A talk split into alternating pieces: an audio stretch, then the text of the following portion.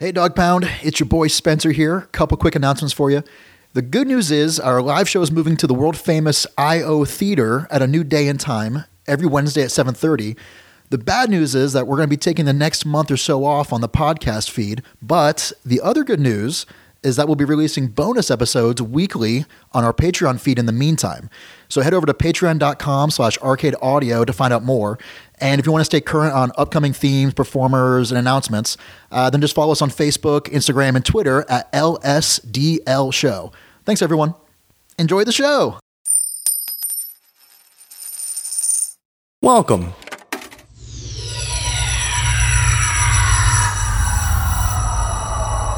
To Arcade Audio.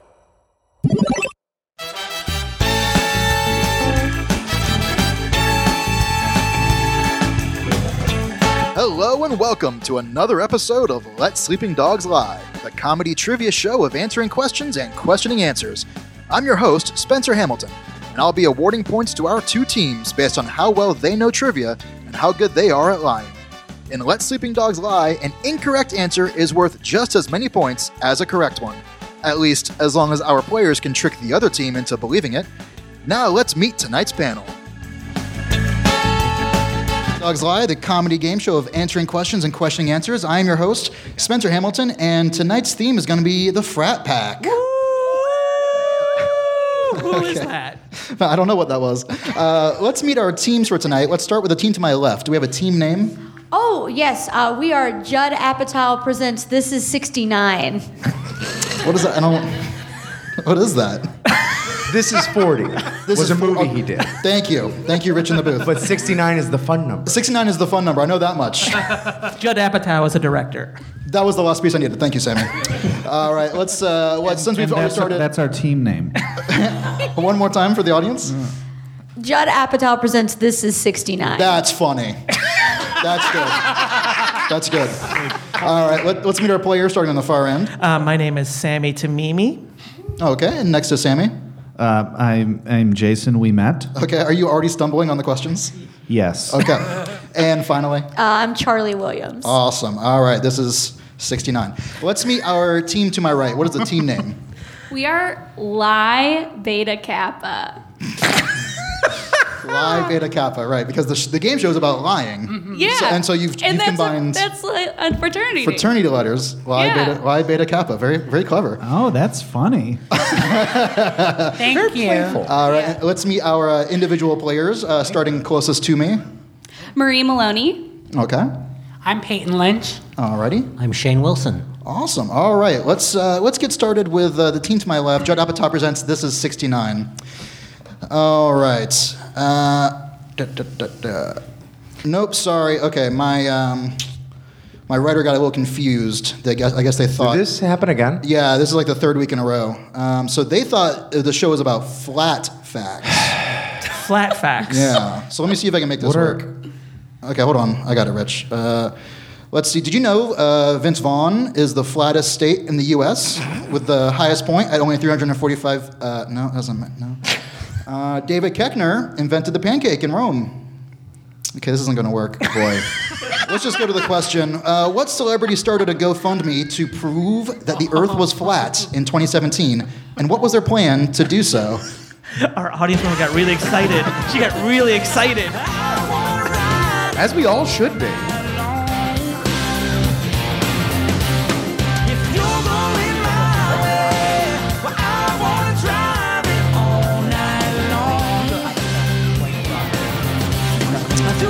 All right, what celebrity started a GoFundMe to prove that the Earth was flat in 2017? Now, we're going to get the name. uh, You're not going to probably remember him, but he's an out of touch old white rocker. Okay. Michael McDonald. I, re- I, I am vaguely familiar with Michael McDonald. Uh, and his plan was they were going to launch a weather balloon, but like make it so it can go into low Earth orbit and take a picture. Very smart. Okay. So he genuinely believes that the Earth is flat. Yeah, it's Michael McDonald, man. He So- time, love, and tenderness, baby. So when he co-wrote the song "What a Fool Believes" with Kenny Loggins, was that Kenny Loggins' way of getting back at him and saying "If- if anyone who believes that Michael McDonald is is a lunatic? There's probably a relevant uh, lyric in there. Would you happen to know what it is? Uh, he came from somewhere back in the long ago, so like back when he thought that uh, that, that that the Earth was flat, prior to Columbus. We are in trouble. Uh, Shane is a font of wisdom. Uh, Yeah, that sucks because I've got a lot of Michael McDonald questions lined up. So you are, you're in for a, a bad time, my friend. Yeah, I think the actual theme this week was yacht rock. Yacht rock. No spoilers. That, that will be uh, coming up. Uh, do we think they're telling the truth? Was it Michael McDonald with a, uh, a balloon? I don't. Uh, We weather don't balloon? think so. No? No. What do you think the, the true answer is? I thought it was. Wasn't it Tila Tequila who like thought that the I Earth? hear some was flat? gasps from the audience. And she was like on. Tw- she was like really going off on everybody and being like, "The Earth is flat," and like, I think she did have a GoFundMe or something. She was like, "Come on, we're gonna prove it," but I can't remember what her plan was. Tila Tequila's plan. I'm sure she had one. Uh, she she may have been one of the uh, the flat earthers, uh, but in this particular instance, the GoFundMe was uh, from B.O.B. the rapper B.O.B.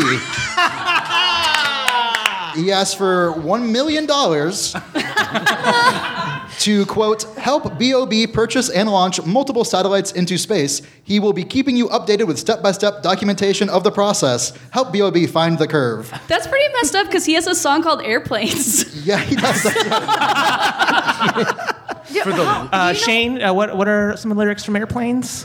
For, I, I have no idea. I, I can't even make those up. I we have we no found idea. the weak point in Shane's No, I knowledge. hear B.O.B. and I think it's the Outcast song, and I go in the wrong path. That's what I was thinking. Yeah, right. Do, do we know how much money he raised? I'm glad you asked that. Yeah. Uh, so his campaign was actually um, suspended after uh, five days uh, for violating terms of service. But in the first five days, he raised a whopping $596. and and do we know if the Earth is flat? we still do not know. Okay. We still do not know. It's unfortunate. Dang. All right. Uh, Lie Beta Kappa. ben Stiller has been described as the acknowledged leader of the frat pack because of his multiple cameos and for his consistent use of the other members in roles in films that he produces and directs. Stiller was married to actress Christine Taylor for 17 years, which seems like a long time in regular years, so it's pretty much an eternity in acting years. Taylor is probably best known for playing Marsha Brady in the Brady Bunch movie and a very Brady sequel. But on what Nickelodeon children's TV series did she make her acting debut? That this group must somehow form a family. That's the way we all became the Brady Bunch. The Brady Bunch. I want to go to her. That's the way we became the Brady Bunch. We, we do have an audience member who, who, who may know the answer, so we will uh, we'll, we'll find out a little later on if, uh, if she does or not. But in the meantime, Lie Beta Kappa, what do we think? Uh, how, did, how did Christina Taylor get her debut? Uh, she was on a show that was about the wacky adventures of a bunch of kids who were working uh, during the summer at a western ranch. It's a Uh, little The show wild. was it's a little strange. The show they was- got that home back on the range. yeah, and uh, and the song actually ends with uh, this voice coming in saying the title of the show. hey, Dude, Okay, hey dude. Shane, I have a question for you. Okay. All right. I know you're a parent. What are the cool shows for kids to watch nowadays? uh, so the cool shows to watch are not on television. Uh, you have to go onto the the, the interwebs. uh, and some of the cool things to watch. Uh, there's a guy from the Netherlands named Jelly, and he creates these elaborate marble Olympic events. Oh, I have watched these. Yes, uh, they're incredibly compelling, and I mean, there are teams like there are teams com- of marbles competing against each other, and you find yourself rooting, and you're like, "Go Team Galactic! Screw you, Minty Maniacs!"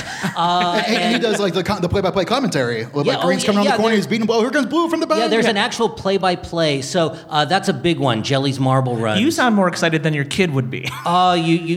you have no idea. Actually, uh, the, the, there's another guy. There's a guy named Joseph who makes uh, Rube Goldberg machines. Mm. Uh, and last year at the Science Museum, they had the Rube Goldberg uh, the regional finals. or at the Regional museum. finals. And Joseph of Joseph's Machines was the keynote speaker, and that was like as probably as big a celebrity sighting as my son has ever had. Seeing the guy from the Rube Goldberg videos. So so cool series of videos on YouTube. And he's Make the your lead kids singer happy. of OK Go, correct? Correct. Okay. Have you ever had to shut him down? Like, you can't watch that. Uh, y- not that. Uh, there are other videos. It's like, Where the hell did you find that? And you cut that off. Right? Like some of the Elsa Gate type stuff. Yeah, exactly. Hey, Spencer, Yes, Jason. can I give a just a quick shout out? sure. What's your shout out? Uh, it's to my grandma. Okay. It's That's my nice. my grandma Mary. She really loved the show Hey Dude. That's so your, your sweet. grandma watched this Nickelodeon yeah, show. we used to watch it together. oh, well, that's sweet. Yeah, she's dead now. Oh, is it because of Hey Dude? No, Oh, it was because of Sweet Your Shorts? you know I don't know what she died from. Hmm. Now that I think of it, Well, maybe we'll phone a friend and find out. I was 18. Jesus. He tricked you.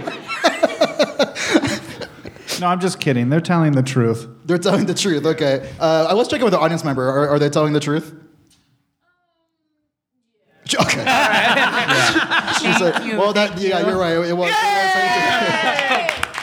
I want to know what happened to Christine Taylor. Where is she? Uh, what, where is she? Yeah. I, I don't know. She's divorced. Sad. I know she has divorced I Ben want to Stiller. know why she was only in Ben Stiller's movies after the Brady Bunch. I was really upset about that. Yeah, that was a bummer. Well, that, well, was it as much of a bummer as Jason's story or less of a bummer? Uh, it's less of a bummer. Good. Then that's good. My, my grandma did live a full life. Yeah? she was loved. She, I mean, death is a part of life, right? Also, I did cry. Speaking of death, Owen Wilson, everyone. Yeah, what a segue. I'm loving this show so far. Owen, Owen Wilson, this is for Judd Apatow Presents. This is 69. Nice. Owen Wilson, along with his brother Luke, is considered to be one of the founding members of the frat pack. Like many of the members of this frat pack, Owen is known more for his uh, movies than his dating life. But what Grammy Award winning musician dedicated the 2002 song Safe and Sound to Owen Wilson? Let's go, don't wait. This night's almost over. Honest, let's make this night last forever. Forever and ever. Let's make this last forever. Forever and ever. Let's make this last forever. All right, who wrote the song, two, uh, the 2002 song Safe and Sound, and dedicated it to Owen Wilson? Um, it was the pop punk band Sum 41. Some 41. Yes. Okay. Do you have any questions over here? What's I an, don't- what's another Sum 41 song? Um, there is. I did it all for the nookie. Wow. What? I The don't know if you- nookie. Yeah. In Nope, that's uh, Limp Biscuit. That sounds like Oh, my really? girl. yes. Well, little little known fact: Sum 41 actually wrote all of Limp, Biz- Limp Bizkit's catalog. oh, is that right? They were the Yeah, that's ghostwriters for actually Limp very- Biscuit? yeah, it's very what true. are what are some more lyrics to "Safe and Sound"? The song by Sum 41. Oh, sure. It's Wake Me Up in October. Wake Me Up in October. I see. They also wrote all of Green Day's catalog. Really? Yeah, Yeah. seems like you're That's interesting. channeling.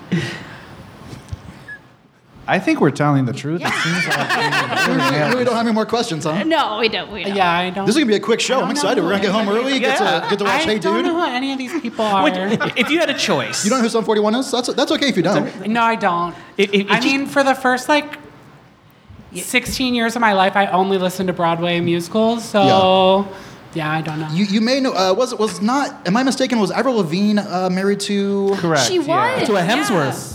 to uh, Hemsworth? That has nothing to do with what I'm talking about. I think that's Miley Cyrus you're thinking of, but She was lead, she was married to the lead singer of Sum 41. Miley Cyrus was? No, Avril, Avril Lavigne. Lavigne? was. Who's Hannah They're Montana? fellow Canadians. Oh. Yeah. Now, if you had a choice for each of you to marry an actor or a musician from Canada. from Canada, would you marry? Would you rather marry a Canadian actor or a Canadian musician, and why? We don't. We don't need the actual names. Just actor or Uh, yeah, I musician. think generally I'd go actor. Yeah, Yeah, you I Oh, gotta think go so, actor. too. Yeah. Why? Because musicians why? are always on the go. They're going from town to town. You want someone who's at least tied down for like four to eight weeks at a time in one location. Yeah, but actors are liars. Yeah, but Canadians are just so ding dang friendly. you Oh, that's know? interesting. so it Ding kind of dang. counterbalances the, Yes. the lying. Yeah. Interesting. I'm They're a kind musician. liars. I consider myself a musician, and I'm very friendly, and I never lie. and also, I've only ever been here in Chicago. I've never gone anywhere. Are you single or taken? And I'm single. All right, good to know. Uh, do we think Telling the Truth was a Sum 41 that dedicated a song to Owen Wilson? No. It's it's not. It's not. Okay. What do we think it is? No, I mean, they're, they're they're on the right path. I mean, they're on the right kind of era. It was actually the band Good Charlotte. oh, interesting. Okay. Little little known fact: Sum 41 actually wrote all of Good Charlotte's catalog. The, the entire genre of pop punk should just be called Sum 41. Yeah. Correct, yeah. That's what it sounds like. No, uh, everyone was wildly off. Uh, let me see if it was uh, Cheryl Crow, actually. Yeah, it's Cheryl Crow. It was off her album Come On, Come On. And she dedicated it to, uh, uh, to him in the liner notes. You guys See- remember the Cheryl Crow song? She dated Lance Armstrong and, and Kid Rock, and I'm like, those are both bad choices. And Eric Clapton. What? Well, they, Yeah. can't, they can't all be that bad. Has- uh, is someone? Can someone check on Cheryl Crow? She was she the was show's just um, actually on. Where Are They Now? I think she has a new album coming out actually, and I'm single. All right, Lie Beta Kappa.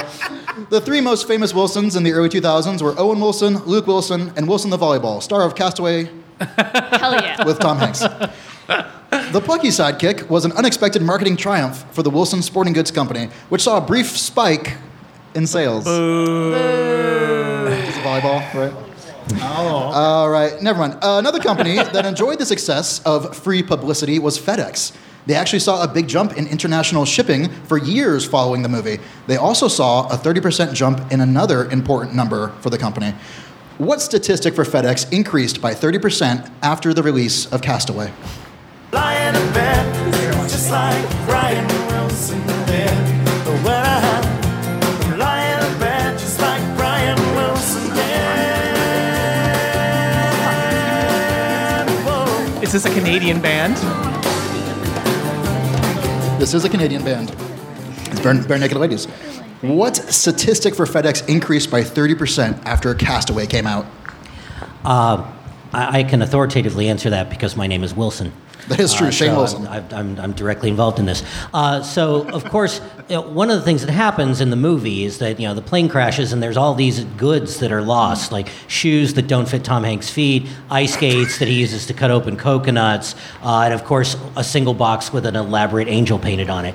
and none of those items were recovered except for the box. And the thing that people realized is if only those items had been insured, uh, then in that way they, they would have recouped their costs, everybody who lost all their goods on the, the crashed Tom Hanks flight. So uh, FedEx sells insurance uh, when, when, you, when, you, when you ship with them. And that's the thing that, that increased is uh, insurance sales uh, j- jumped dramatically. Okay. So, uh, if you're an executive at FedEx, do you feel positive or negative about a movie that shows one of your planes crashing? So if you're an executive at FedEx, you live in Memphis. Is that true? So state that's the end Well, also, it wasn't a FedEx plane. The plane just had FedEx's on it. Wasn't it? It was a FedEx No, plane. It was a FedEx plane because he worked for FedEx. It- yeah, and they're, they're actually a major airline. I mean, they're they're one of the leading airlines in the country because that's everything you ship Wasn't it FedEx. a passenger plane though? Yeah, every No, time I no, fly to 'cause he's California, I riding- fly FedEx. Tom Hanks is riding jump seat. He's riding. There's the there's the the, the two man crew, and then there's him sitting right behind with all the cargo behind him. so Oh. yeah, no, it's yeah. it's So he was he was riding an airplane with the rap group Two Live Crew. Is that what you said? He he was with Two Live Crew. If What if- only. What if Tom Hanks put himself in a box? Like, remember in The Great Muppet Caper when all the Muppets were in the animal boxes and then they had to follow the plane? Is that just me? I'm the don't only remember one that. that's all no, they, they parachute out. Yeah, Yeah, the- the- yeah. Because they don't even land. The boxes are just thrown out Yeah, of the plane. they fall into like a lake in, in England to and I Peter guess they're Ustinov, yeah. fine. Yeah. I think Tom Hanks' most romantic role would probably be uh, "You've Got Mail." I think that, I think that's the one. If I was like a, a lady, I would fall in love with him just from that movie. Yeah. But it's email. A fantastic movie. that is all I have to say. So t- it's is Tom Hanks rich in that movie? And like, if he falls in love with Meg Ryan, why doesn't he save her bookstore? I don't understand. Well, the, the whole thing. This is this is the really cool thing about You've Got Mail. Yeah, tell me the really cool thing. is Meg Ryan is running her mother's bookstore, and she loves her mother and wants to keep her mother's um, uh, Memory. lo- memory alive. Yeah. Um, but at, by the end of the movie, once the bookstore closes, spoilers, sorry. Um, I have never seen it. Is this a problem? uh, no, you'll be They fine. ruined the whole movie. No, but Peyton can set you up with the Broadway musical that was based on the original that that story's based on. Yeah, um, I can. It's uh, I actually was in the show. It's called uh, She Loves Me. which was based off a play called Parfumery. Uh, she Loves Me. Uh, it also was turned into a movie with Katherine Hepburn called Shop Around the Corner. Yeah, And Jimmy then Stewart, You've yep. got mail. Yep. Uh, they're telling the truth. Uh, no, it was actually job, job applications. That's right. The, apparently, the prospect of surviving a plane crash, living alone on a deserted island, and losing your friends and family was a better draw than their base pay and benefits. Hey, Spencer. Yes, Jason. Can I tell a quick story? Please, please do. this is a story from four minutes ago. okay. When we were discussing the answer to that question that you asked. Yes. We know you're still single. We've lost them. Don't We've lost lie. them. Oh, It's It's okay. been a long four minutes, okay? um, but when we were discussing it, I said it was in, like package insurance, and then I got very excited for myself because it sounded so smart. Isn't that a smart answer? It was a pretty smart answer. And then they said it, and I was like, I've never met you, but you seem so smart. And I was like, me too. and I'm single. All right, well, Uh, o- Over the next half hour of this show, we'll see if we can't find you a girlfriend during during the show. When when he suggested it, we both looked at Jason and went, "Yeah, let yeah, that's great." And we then also he- went, what, Jason? Yeah, but, but then he looked at both of us expecting a compliment, Like like a puppy who wants treats. and then he gave himself the compliment by going, "That was smart." Well, let's. Uh, you're doing the end of the Breakfast Club now. Yes. that was last week. Okay. This week's sorry. the Frat Pack, not the Brat Pack. All right. Judd Apatow presents this at 69. Nice. Ben Stiller and the Wilson brothers, Owen and Luke, are key members of the Frat Pack, and as such, they star in some truly outrageous body comedies, such as the Royal Tenenbaums. that movie has a delightful ensemble cast, including Gene Hackman, Angelica Houston, and a hawk, who didn't even realize he appeared in the Royal Tenenbaums until he saw the movie. Wow.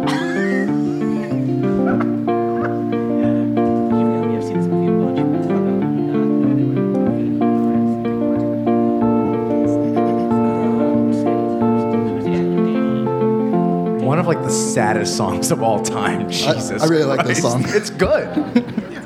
All right, what do we think? Who, who uh, didn't even know they were in the movie until they saw it? Well, he thought he was in a different movie because of the way Wes Anderson works. It was Danny Glover. Danny Glover.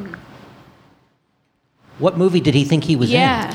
He thought we was he was like in kind of a, a comedy movie and not so much uh like a twee as we come to know the twee Wes Anderson movie. Did he think he was in Fantastic Mr. Fox? That's right. He was doing all live action mocap. Do you think he's young enough to do that?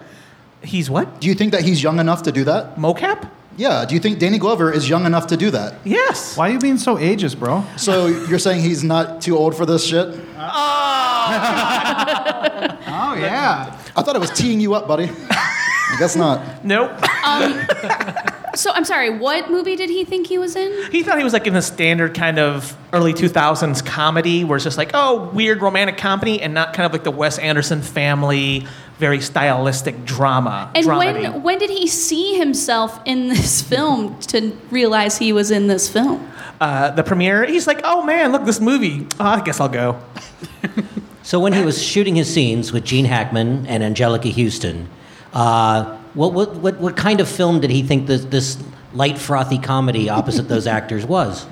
He thought, oh, well, I And think it- perhaps you could name the Yeah, movie. yeah, well, Sure, sure, sure. It was, Mm. he thought he was in Lethal Weapon 3. and he was like, Where's Mel Gibson? And I'm like, this is just my part of the movie. then we'll blow up the house at the end. Okay. This is my part of the, that was a cool thing about Lethal Weapon 3 is it kind of just followed Danny Glover with the A plot and then Mel Gibson had the B plot and they never really met in the whole movie. It was pretty yeah. cool. And then Jet Li just randomly appears. yeah, it was cool. And it was a frothy romantic comedy, as Donald Glover knew it was when he was filming the scene. I wish we would stop using the word frothy. Does anyone like the movie Saw? Yeah, it's I, I do. it's a good movie. Yeah. Thanks, Jason. We'll check back in with you later. Uh, for those who don't know, Danny Glover was in that movie Yeah, correct. He was. Oh, okay. I really did not know what the connection was. as a cop. Yeah, he played a really frothy cop. Thank you. Yeah. Okay, was it uh, Danny Glover that we're talking about here? No. No. No. Definitely not. Who was it? We think it's Alec Baldwin. Yeah. Ah, was Alec Baldwin in the Royal Tenenbaums? Well, he's the narrator.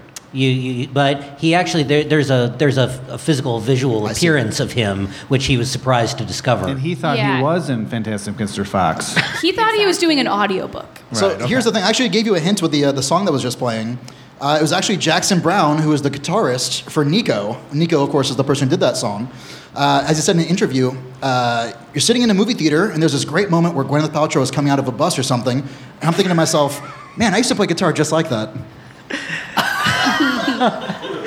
he forgot that he had licensed the song to to uh, Wes Anderson. So we're going with the broad definition of in. wow, Spencer, that's a little kind of sassy on you. I think that's a That was a penalty. little sassy, but I liked it. I'll give you, I'll give you some points for the for the sass. mouth. Uh, We met Be Sassy. yeah, be so many sassier. pictures of Owen. and Adidas Ben. is also in that movie. He's pushing it. You're on thin ice, Shane. All right, Lie Beta Kappa. What another one? Did I not what? Oh yeah, what? You don't like Owen Wilson and Ben Stiller three or four times in a row? What's wrong with that? They're the Matt and Ben of the frat. Yeah, that's, that's pretty accurate. Uh, so here we go. Uh, uh, ben Stiller and Owen Wilson both appeared in the 2009 documentary Night at the Museum 2. It's not very good. Documentary. And honestly, I wouldn't have even brought it up if I didn't need this segue. The Smithsonian Institution is one of the world's largest collections of knowledge. Uh, the institution is named after James Smithson, a wealthy scientist and researcher whose fortune at the time was worth about $14 million in today's money. After the only heir to his fortune died, he instructed his estate to be given to the United States. However, it took 17 years to figure out what to do with the money, which was eventually used to found the Smithsonian Institution. So, what was it, or why did it take almost two decades to decide what to do with Smithson's fortune?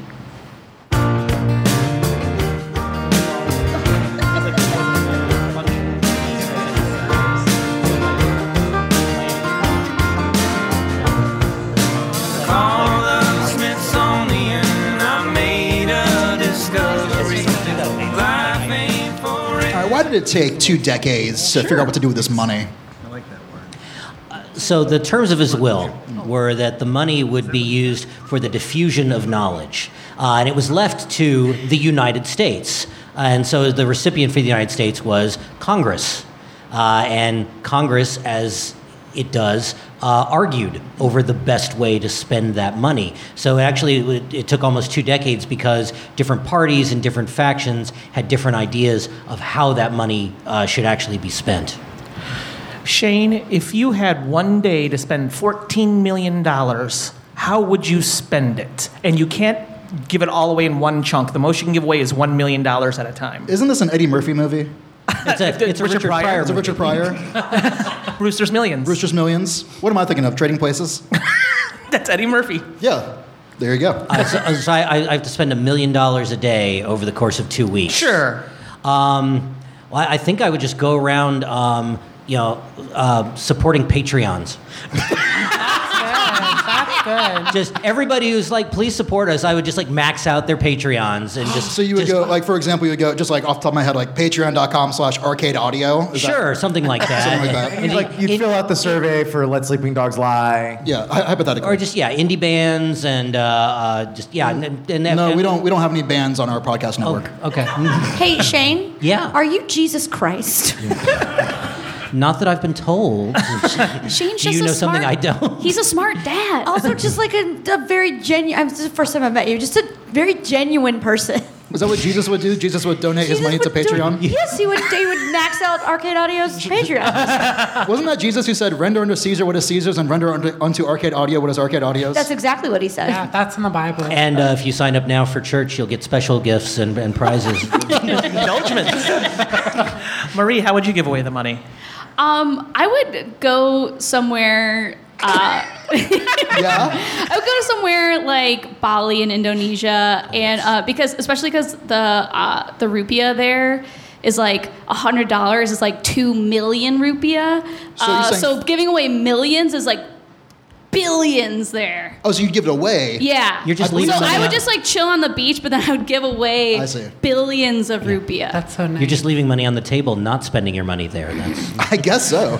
Uh, Peyton? Yeah, it would make a big difference. I mean, this isn't nice, but I would probably pay off my student loan. $14 million worth of student loans? Well, I- that's what I would do first. Where are you gonna Where are you gonna get the other twenty million dollars? um, I would probably buy like a house or something, and like I don't know. Sammy, do you have something in mind? I would probably quit my job. I don't know. That's a good start. I, I, I like that we went from I'm going to support other people to I'm going to buy me some nice stuff. that's like Peyton's- supporting. Yeah, he's practical. I'm supporting myself. Yeah, there You can't. You, you you've got to put on your own oxygen mask before you can help. Oh. exactly. You can't pour from an empty cup, okay? yeah. Uh, we think they are lying. Uh, the reason it was so hard to give away the money is that his estate.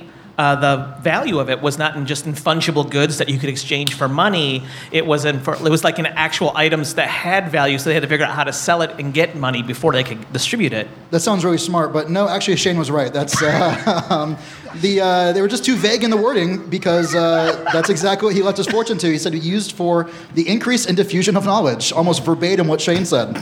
I hate very Shane. I hate him. And I, I'm proud to say that with the uh, generosity, no Sammy one just in said he America hates- has ever had to worry about schools again. Hey, Spencer? Yes, Jason. Can you give Sammy some points because he used the word fungible? Fungible was a pretty good word. I'll give you some points, Sammy. I think you should take some points away from him because he just said he hates Jesus Christ. Sammy, did you say you hate Jesus Christ? Yeah. My man, I'm giving you more points. Bonus points. Uh, all right, Judd Judd Apatow presents This is 69. Frat Pack member Paul Rudd, a 50 year old man who doesn't look a day over 30.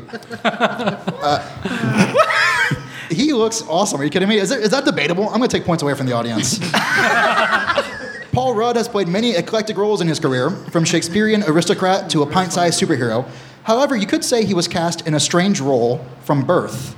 What unusual relationship did Paul Rudd's parents have with each other?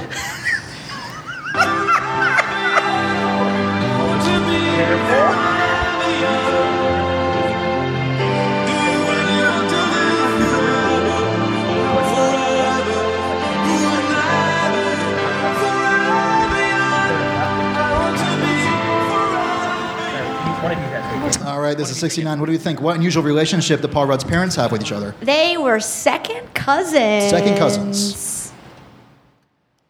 On which, on Rudd's side or? What? they're all on one side if they're second cousins. you know, do you what know would how be funny? You know what would be funny is if they were uh, stepbrother and stepsister because Oh. Paul Rudd and Alicia Silverstone are stepbrother and stepsister in Clueless. Oh, that's right. Yeah. And also, that category is very big right now online, if you get my But do you drift. mean Pornhub? I didn't say it. This is a clean show. I This is a thought. clean show. So Sammy, did they know that they were second cousins when they when, when they, they started dating? Or was No, that a because surprise? um, Paul Rudd's dad is actually adopted. Classic Mad About You. Wait, how did they find out? That's how it ends. Um, they found out at a family reunion, and one of their like old aunts recognized another family member, and they found out. Okay, but Paul. So- So, Paul Rudd was adopted, but he knew his birth family. no, Paul Rudd's dad was adopted. No, Paul Rudd's dad was Rudd. adopted. Yeah. See how it's and confusing it and, was ado- unusual? he was adopted in her family because how would they recognize you can recognize someone who's adopted. It's not like it's like, oh no, who's that guy? He's adopted. What? He adopted. He has a face. yeah but like recognize from the past that doesn't really seem to make any sense Yeah. and the most options are closed so you wouldn't know the birth parents Well, if you, what I'm saying is like when you recognize somebody, you recognize like a family story or something like that from when, Okay. like when he was adopted, because he oh, was so he was they- they- adopted he late. told the story of being adopted, yeah, and they put the pieces he was together. adopted Wait like a second. later when he was like, because I guess his and parents they were had like died in little an Annie accident. Mae Oh, he was an put orphan? her Yeah. baby up for adoption on 1945. What are you talking about? What are you referencing? I'm just making up the story. Like, Are you trying to they- figure out what's happening? Yeah, they were like, the grandma saw and she's like, "Oh my God, that was when Annie Mae had to give up the baby," and like Annie he's got to be like 33, and like that's has to be him. And then she like took out the picture in the locket, and it was like, "Oh my God, he looks just like that boy that she was with, but he died in the war." you know? Peyton, I'm giving you $1 million to make that happen. that story. Sounds pretty good. Do we think they're telling the truth? Is that the relationship or their second cousins? Uh, we don't think so. okay, wh- what was the relationship? It was Um, much more sinful than that. More yeah, uh, we think that Paul Rudd's dad used to be a priest and his mom used to be a nun, and they met uh, as part of like, be like living, being a part of the same parish. They were, they were, and then they left the church together. They were a work couple. They uh, yeah. Love is fun. Uh, no, it was, they were second cousins. Oh! Everyone's very excited. All right. Uh, so, in my opinion, this is uh, for Lie Beta Kappa. In my opinion, the most laid back member of the frat pack is Steve Carell. He just seems so cool, right? Steve Carell is such a daddy. Yeah, I mean, for real. I, I was looking at pictures for this PowerPoint, and I found that picture, and I was like, "Geez, man!" For Like, the audience at home, it's Steve Carell. He's got silver hair, a, pep, a, a salt and pepper beard. He's just super sharp looking. This is not what you think. Also, yeah, awesome texture on the jacket. He's ugh. smoldering He into the is camera. smoldering. Thank he you. Rich. doesn't doesn't look that unlike me, and I'm All right. So Steve Carell just has uh, so from all the office residuals, just, Jason, Jason just shielded his eyes from the light stage lights so he could look out into the audience to find the babes that are also single. Yes. Just waiting. Somebody date him so he'll stop. Please. Uh, so anyway, all these uh, office residuals are just burning a hole in Steve Carell's pocket, so he had to do something about it. In 2009, what generally cool thing did Steve Carell purchase?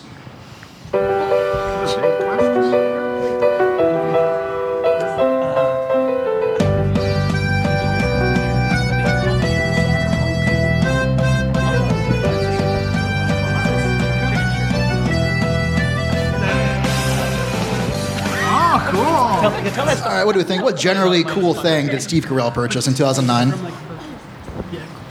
um, yeah, we think he purchased a Bentley. a Bentley. Is that a generally cool thing? Uh, like status wise? Is it? St- I mean, I get its status, but is it cool? I mean, from the it's a very expensive car. Yeah, and our, our one audience member hates Bentleys. So if, if I pulled up in a Bentley, it you can kind of means be you're like, too "That's lame." you're too hip for a Rolls Royce. You know, it's like it's well, any rich person can get a Rolls. He got a Bentley. yeah. What uh, makes his Bentley any different than the other Bentleys that other celebrities have? Right. So uh, you, you may remember he was in the uh, the Bruce Almighty sequel, Evan Almighty, Mm-hmm, Uh, and so uh, he has uh, he has decals of of wild animals decorating the outside of the Bentley. Can you name painted? Can you name the animals? Sure. Uh, there's a zebra. There's uh, there's there's a giraffe, but you don't see. You know, like it gets to the top of the Bentley and kind of folds over the top. Is it like does the Bentley have like a sunroof? So like when when a, so, someone sticks their head out of the sunroof, you're the giraffe head. I um, mean, that's specifically cool. This is a generally cool. Imagine, imagine if you will, the Lincoln Square Taz car The Lincoln Square Tascar? as a Bentley, I'm but not with familiar. animals. Oh, you are not? No. Is everyone on stage Okay. familiar with the Lincoln Square Tascar? no, it's Absolutely just All you. right, this is real. Um, in Lincoln Square, there is a yellow like Jeep that has a bunch of ta- Taz stickers all over it, um, and it like ha- it has like a following on Twitter and people tag it on Instagram all the time. It's the Lincoln Square Taz car. So it's just somebody's tacky car that everyone yeah, loves. that everyone loves. One of my coworkers takes a picture with it every time he sees it when he lives in Lincoln Uh, like, Square. Ta- it's really like beautiful. Taz, like Taz the Tasmanian Oh. devil. Yes, Taz. Marie. No, it was actually it's actually Taz the wrestler from ECW. He- no, I'm just joking. uh, Marie, I'm taking $1 million away from you for that story. hey Spencer. Yes, Jason. Can I tell you a quick secret? Do you want to whisper it in my ear or do you want to broadcast it? Well, I'll tell it into the microphone, but everyone has to promise not to listen. Okay. Okay. When I was a boy, I purchased wallpaper for my childhood bedroom that had Taz in football gear. And it was on one side of my wall in my bedroom. And I really liked it. Uh huh. That's all. Was it generic? And I'm single. There it it is. Was it generic Looney Tunes football, or was it a specific team that he was representing? Uh, he well, first of all, you weren't supposed to listen. That's true. I am going to take some points away from we you. weren't Sean. listening. We were reading your lips. okay, but it was just a generic. That was uh, very, very um, savvy of you to know how an accent wall works. I was, Like, I was just only- going to say, I like that you had an accent wall Of that was Taz just and Taz. yeah, and I live alone now That's- too. Oh, Yeah. boy. That's so queer I have you. really progressive. so, do we think Bentley is the uh, true answer? No. No, no. Uh, Charlie, the avatar of cool, knows the actual answer. I do. He bought a laser tag arena. Okay, yeah, that would be cool. Yeah. Uh, it's no, ge- generally cool. no, the generally cool thing was a general store. Boy. Does he still have it? Does he? Still, I don't. Well, he bought it in 2009. I, I think he does. Uh, let's see here. Steve, his wife Nancy, and some other family own and run the Marshfield Hills General Store in Marshfield, Massachusetts. Why, you ask? Yeah, why? I don't, I don't know. my my writers did not do the research on that one. I hope they still own it. The first five years of a small business is really hard. Yeah, that's true. Yeah, Especially when you're Steve Carell. Yeah, things must be hard for him. All right, Judd Apatow presents this at 69. This is your last question. John C. Riley. The C stands for come at me. He is seriously one of the top five best actors living right now. Concur. Okay, good. Yeah. Uh, he's a frat pack adjacent dynamo, playing comedic roles like Cal Naughton Jr. in Talladega Nights, as well as dramatic roles like Officer Jim Curring in Magnolia. Wow. Wow. We went with that one. Uh, so not only does he have range, but he's also a native son growing up right here in Chicago, attending DePaul and performing with Steppenwolf before eventually achieving Hollywood stardom. But things weren't always starring in three out of five Best Picture nominees level of good for my guy John C. What did John C. Riley and his friends steal on the south side of Chicago when he was 12?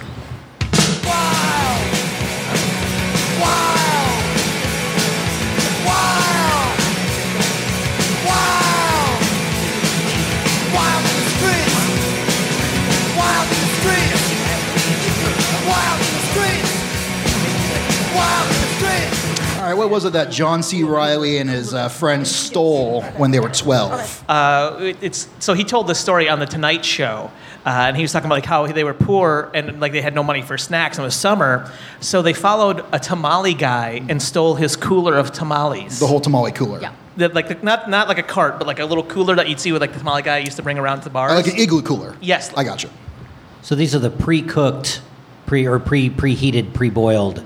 No, Tamales. they're they're fully cooked tamales. They walk around with them in the igloo coolers and sell them in. Uh, Oh, Shane, your weakness as a dad has finally shown through.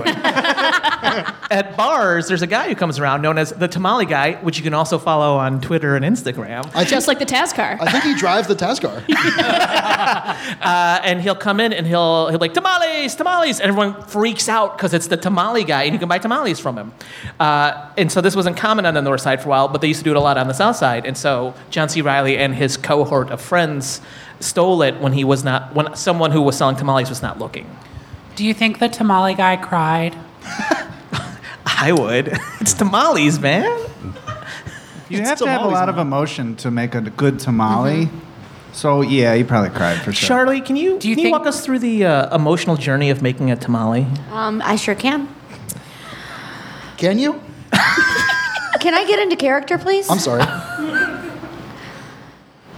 Tamales, tamales. Oh, that's it. Are you, are you calling them in from the yard? Do you not know how good tamales are made? I guess not. They're born, my friend, I guess and not. you let them play in the frickin' yard. I didn't realize they And were then like- you call in your children, and then you sell them to drunken strangers at 3 a.m. Well, now Oh, that part I understand. Do you think he was able to feed his family that night? The tamale. John C. Riley was. Do you think the tamale guy eats tamales or he like just hates them? I think it's like if you work at a fast food place, like you eat it, but you know what to eat. Like he probably like I got bored after a while. I was like, I'm gonna throw in some extra stuff in here. Now it's like a garlic mincemeat tamale, just because you get weird. Like I used to work at Starbucks, and the drinks we would make Yeah. would make a diabetic cringe. Oh, what, what was your favorite um, drink that you used to make for yourself? For myself, it'd be see if I can do this right. Uh, non-fat, no water, no foam, chai latte with two shots. So a double dirty. A double dirty. Double dirty. God. Double D. Hey, S- Spencer. Yes, Jason. Can I tell you a quick secret? yeah. Do you want just to whisper it to me, or no, I'll tell it into the microphone, but everyone has to promise not to listen. Okay. When I was a boy, my favorite meal was at a place called Parisi's off of 63rd Street, kind of near Midway. And what I would always get is a, a red sauce sandwich and a tamale. Jason? Can I tell you something? Yeah. That's a bad secret. it's not uh, tantalizing in any fashion. I'll see myself out. Okay, thank you. Hey, Jason. That's why you're single. Don't don't bite his bit. do, do we think it was uh, tamales that uh, John C. Riley stole? Uh, we thought it was a, a different. There were different things in the cooler. Okay. oh. Yeah. I th- we thought that it was um, booze. Like they stole some booze. Okay. Because they were like they couldn't get anybody to buy them for them. Mm. They were broke, and they were like, "These are some nice cold booze." These are some nice, cold booze. boozes. yeah. Yeah. So they didn't really know like what And they the were beer tw- was called. So they, they were just like, 12. "This They were is 12. booze." Show them Yeah. some slack here. This is Yeah. Mhm. They're on the south side, probably some St. Barnabas kids from Beverly, We're gonna smoke a dope. Smoke a looking dope. looking for Exactly. booze. Booze. Well, tamales was maybe closer. It was actually 500 boxes of corn pops. Five hundred. That's right. So uh, John and several of his friends lived near a rail yard in Marquette Park on the south side. One night, a freight train was stopped on the tracks, and they snuck in and found one of the cars filled with 500 boxes of corn pops. They formed a fireman's line from the railroad to his friend's basement and cleaned the car out of corn pops, feasting on them for weeks afterwards. So I guess we know that the C in John C. Riley stands for corn pops. Crook. And kids in Oklahoma did not get their corn pops. that month. the freight train carrying the precious supply from But Battle I've Creek got to never have made my it. pops. Mama, I'm sorry. when are the corn pops gonna get here? You'll eat Special K and like it. I like how the bit is uh, some kid is dying. Oh, he's because he dying. doesn't He get- just corn. It's uh, corn pop. You think I'll gotta get have the his corn pops pops. one more time before I pass away, Mama? Billy, will smacks do? no, Mama. Smack. That's how I got into this trouble in the first place. I've done so much heroin. I'm eight. It's fun to laugh at misfortunate children. All right, this is the final question. It's for Lie Beta Kappa. A few weeks ago, everyone was excited about the possible collaboration between musician Jack White and Frat Pack member Jack Black. Many jokes were thrown around about them making an album called Jack Gray. Now, the only Gray album I'm familiar with uh, came out in 2004 and was released by musician Danger Mouse. The internet loved it, and its release helped Danger Mouse gain some popularity. What was the concept of the Gray album?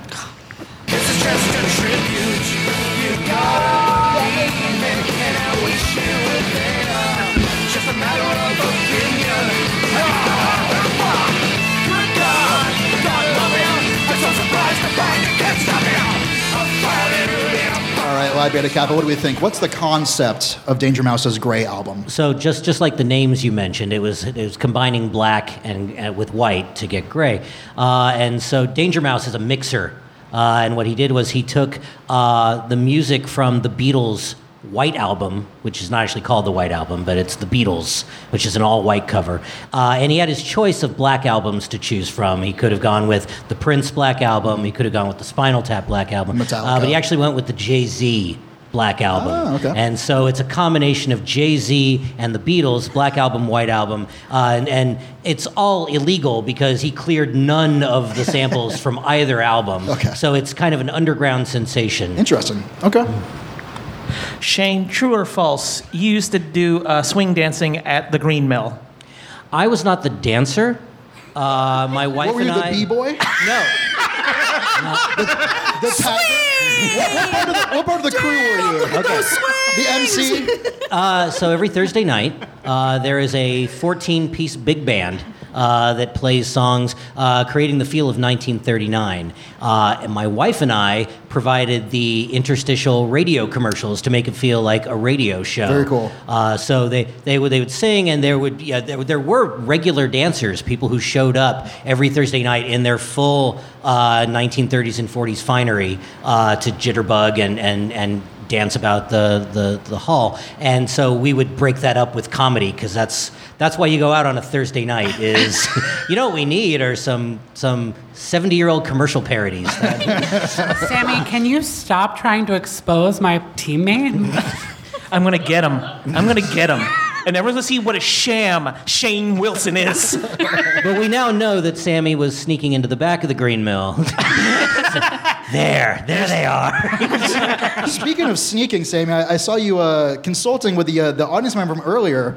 Would you like to regale us with uh, what information was passed? Yeah, yeah. What was up with that? Uh, during uh, Shane's lengthy Wikipedia breakdown, Well, did, did you just get bored and start talking to the audience? I just I just leaned over to the audience member right here, and I, I was saying to her, "How did the how, of all the people, how does how does he know? He's white. he's he's a dad. He's never listened to a Jay Z record. I mean, the, the, the fact that he you're- doesn't know I if wanna H to the expose Ozo him. goes to the V to the Izze. I held my tongue, but the fact that you refer to Danger Mouse as a mixer, I think, belies your whiteness. Uh, I would like to bid five points. You'd like to bid five points, okay? If if one of them can come up with a modern day version of the black and white album, who would you take nowadays to mash up? Uh, so one hip hop artist and one old timey band in the a la Old timey band, you know, like the Beatles. that they are. It's sixty years. They are definitely old timey at this point. Okay. You know, I think uh, Girl Talk just does this all the time. Yeah, I was gonna say I like can't not think of girl talk Yeah. songs Yeah, or but white I'm- panda songs. Oh, it looks like I gained or five points because I can't Super name anyone. Smash Brothers songs. Uh, let's see. Uh, I think uh, what what we should go with. Um, let's say p- part of it is I don't know if we're going to successfully define this as, as hip hop. Uh, is uh, is Kendrick Lamar considered hip hop? Is- Yes. Mm-hmm. Or is he, he's, he's on the border? All I don't right. know if he is on the board. I think he's Um, just firmly hip hop. Okay, so we're gonna mash. Uh, we're gonna mash up Kendrick Lamar. Good start. Uh, with the Tommy Dorsey Orchestra. Did not see that coming. Okay. And, and- yeah, so we're just gonna call it uh, Kendrick Tamar. Yeah. I feel like you put way more thought into that than I expected, and uh, I would listen to that. I appreciate you think that was thought. Sammy, do you have anything? Can you name um, your your mashup? Uh... Uh, how about uh, Boys to Men? Okay. And the Beach Boys. Okay. Okay. So Boys Beach, to Boys. Men. Okay. Sure. Beach to Boys. Beach to Boys. Now, I don't know if I would call uh, Boys to Men hip hop, but uh, th- that's fine. All right, I will give five points to Shane. Okay, fair enough. That's very I magnanimous. of lost you. out. I lost out. I thought it was supposed to be a black themed and a white themed album. So I was thinking like maybe uh, the soundtrack to the movie White Christmas and um, Instincts Black and Blue. Are they the ones that did Black and Blue? Um, maybe. I have no idea. So I'm I like glad I that, though. shared that though. And and sync with like some Bing Crosby type. exactly. yeah, okay, yeah. I'd listen to that. Uh, Hey, so we- Shane. oh my god. Yeah. Have you been to the restaurant beside the Green Mill, the little taco place? Yes. Yes, that was actually uh, so. It's a three-hour set, and there's like there were a couple little breaks in the middle. Uh, I think it's good- Fiesta Mexicana. Is Uh, that no, what it's- uh, there's if you're talking around the corner, it's Carmela's. They have the best El Pastor. Well, this is right next door between where it used to be Shake, Rattle, and Roll, the bookstore. Uh, We are so old, everyone. so Are, are y'all just like flexing your Chicago street cred? What is this? I don't understand what's happening. I don't Uh, care about. Fiesta Tragically, I don't Mexicano. think they have tamales there, but uh, but we would They- we, I we was- would break for like a tostada or a taco. That's how you'd fill like the, the ten minute break between sets. I will tell you, uh, about two years ago, I had a terrible date there. Okay. And yes, they do Many have people tamales. Who, was it? Um, was it with Jason? It was. Oh, is, is that why? uh, Me? Am I single? He you think kept- on the truth was He kept shouting that at the restaurant, and I kept telling him to hush and to eat his tamale, and he would not. Well, I didn't have a sauce sandwich with it. That's Speaking how of I eat my speaking of, of tamales. Hush, uh, let's wrap the show up. it, it was, was were they telling the truth? Is it the uh, the Beatles' White Album and Jay Z's Black Album? Yeah. that's right. It was. Congratulations. I wanna I wanna thank our big winners, Li Beta Kappa, for glitching at the very end there. And I'll thank uh, Judd Apatow Presents This at 69 as well, everyone in the audience here and everyone at home. And to Rich in the booth, thank you very much, and we'll see you next time.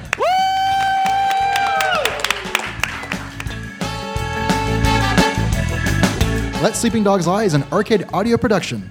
Find us at Facebook, Twitter, and Instagram at LSDL Show. Please rate and review us wherever you listen to podcasts. Our show is produced by Spencer Hamilton, Patrick Connolly, and Rich Camelucci. Written by Spencer Hamilton, Patrick Connolly, Connor Doyle, Rob Grabowski, Zach Mast, and Mandy Sellers. Hosted by Spencer Hamilton.